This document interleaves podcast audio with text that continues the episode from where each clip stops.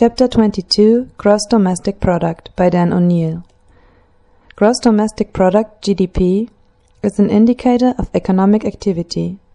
It measures the total value of all final goods and services that are newly produced within the borders of a country over the course of a year. Its predecessor, Gross National Product GNP, was initially developed in the 1930s to help America get out of the Great Depression. At the time, the government lacked comprehensive data on the state of the economy, making it difficult to know whether policy responses were working or not.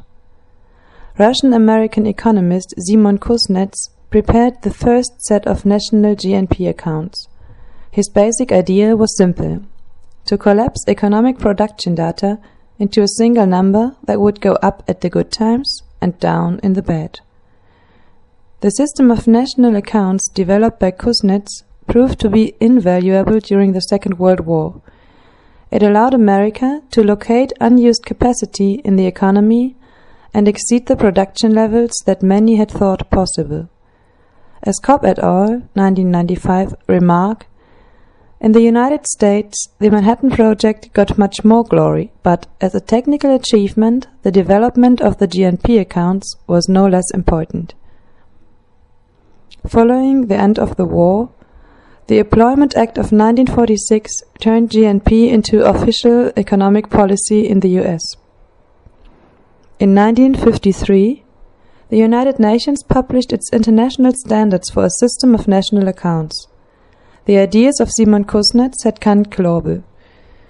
Through proper fiscal management and detailed knowledge of economic performance, as measured by GNP, economists began to believe that they could finally master the dreaded business cycle and ensure rising prosperity. Cobb et al. 1995. Nevertheless, GNP was not universally accepted. The Soviet Union used a different measure of economic progress, net material product, which included physical goods but excluded services. Services were not counted as primary income in the socialist approach, and but were considered the result of its distribution. Throughout the Cold War, the two indicators were used as propaganda tools, with both the US and Soviet Union claiming higher rates of economic growth based on their respective indicators. When the Soviet Union collapsed in 1991 forever, however, GNP became the only game in town. In the same year, gross national product was quietly replaced by gross domestic product. Although the two indicators are closely related, there is an important difference. With GNP, the earnings of a multinational company are attributed to the country where the company is owned and where the profits end up.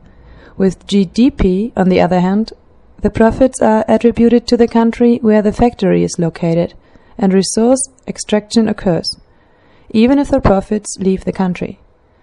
This change in national accounting has had important consequences, in particular lending support to globalization.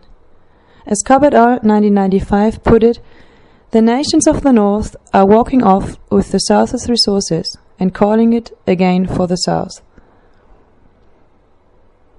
As early as 1934, Simon Kuznets warned that the welfare of a nation can scarcely be inferred from a Measurement of National Income, Cobb 1995. By 1962, Kuznets had become an outspoken critic of the way in which his system of accounts was being used and interpreted, stating that goals for more growth should specify more growth of what and for what. The basic problem is that GDP does not distinguish between good and bad economic activity, but counts all activity the same. If I buy a beer or a new bicycle, this contributes to GDP. If the government invests in education, this also contributes to GDP. These are both expenditures that we would probably count as positives. However, if there is an oil spill that taxpayers must pay to clean up, this also contributes to GDP. If more families go through costly divorce proceedings, the money spent contributes to GDP. War, crime, and environmental destruction all contribute to our main indicator of national progress. It is a calculator with a giant plus button but no minus button. At the same time, GDP does not count many beneficial activities such as household or volunteer work, because no money changes hands. If I wash my own laundry, this doesn't contribute to GDP. However, if I pay you $10 to wash my laundry and you pay me $10 to wash yours, then GDP would go up by $20, even though the number of clean shirts would not have changed. A further problem is that GDP provides no information on income distribution. Even if GDP per capita goes up, the average person may be no better off if the additional income goes to those at the top. An unequal distribution of income and wealth implies unequal opportunities for people across society. Vandenberg 2009. A strategy of forever increasing GDP is particularly worrisome given that a number of social indicators suggest growth is no longer improving people's lives in wealthy nations. See social limits of growth. Beyond an average income of about $20,000 a year, additional money does not appear to buy additional happiness. US presidential candidate Robert F. Kennedy was particularly critical of GDP, warning in 1968 that GDP measures neither our wit, not our courage, neither our wisdom, nor our learning, neither our compassion, nor our devotion to our country.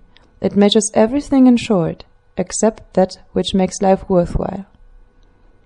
Despite these criticisms, GDP maintains its power the, economic, the economics profession has become locked in a kind of groupthink, where the de desire for conformity is stifling independent thinking and causing the profession to avoid raising controversial issues or proposing alternative solutions. Policymakers fear that insufficient growth will lead to economic instability and rising unemployment, even though the empirical evidence for this view is weak. Fioramonti argues that GDP is not just a number, but a way of organizing society based on the idea that markets are the only producers of wealth. To challenge GDP is therefore to challenge the market economy itself. This is the true, then replacing, if this is true, then replacing GDP is fundamentally a political project, not a technical one. Nevertheless, there is a growing recognition around the world that GDP is a poor measure of progress and a heightened desire to do something about it. The Commission on the Measurement of Economic Performance and Social Progress, established by former French President Nicolas Sarkozy and chaired by two Nobel Prize winning economists, concluded that one of the reasons the global economic crisis took people by surprise is that we were focusing on the wrong indicators. Stiglitz et al. 2009. So, what are the right indicators, particularly if our goal as a society shifts from growth to degrowth? It might be tempting to use GDP as an indicator of degrowth and just change the target, e.g., from plus 3% a year to minus 3% a year. But this would not be a good idea. Although a decline in GDP might signal a reduction in environmental pressure, it would not reveal whether the level of economic activity was environmentally sustainable. Moreover, a decline in GDP would not necessarily tell us anything about social progress.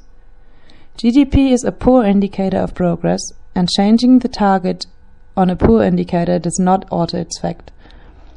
To paraphrase the ecological economist Herman Daly, the best thing we can do with GDP is to forget about it. In order to measure degrowth, a different approach that includes two separate sets of indicators is required. First, a set of biophysical indicators to measure how society's level of resource use is changing over time and whether this level of resource use is within ecological limits. And second, a set of social indicators to measure whether people's quality of life is improving. I say sets of indicators, as opposed to a single indicator, to emphasize that degrowth may have many goals and each of these may require its own indicator. This is a key difference between degrowth and neoclassical economics, which focuses on the single goal of utility maximization. Based in part on the declaration from the first International Degrowth Conference held in Paris in 2008, I have created a set of degrowth accounts to measure whether degrowth is occurring and how socially sustainable it is. See O'Neill 2012. These accounts include seven biophysical indicators, such as material use, energy use, CO2 emissions, ecological footprint, human population, livestock population, and built capital, and nine social indicators such as happiness, health, equity, poverty, social capital, participatory democracy, working hours, unemployment, and inflation. They do not include GDP, and neither should any modern set of economic indicators. GDP evolved in an era when the challenges facing society were very different than they are today. We are no longer facing the need to maximize wartime production.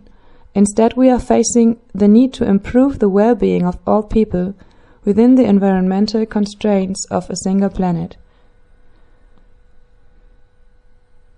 If wealthy nations decide to change their goal from the pursuit of economic growth to the pursuit of sustainable degrowth, then they will also need to change the way they measure progress.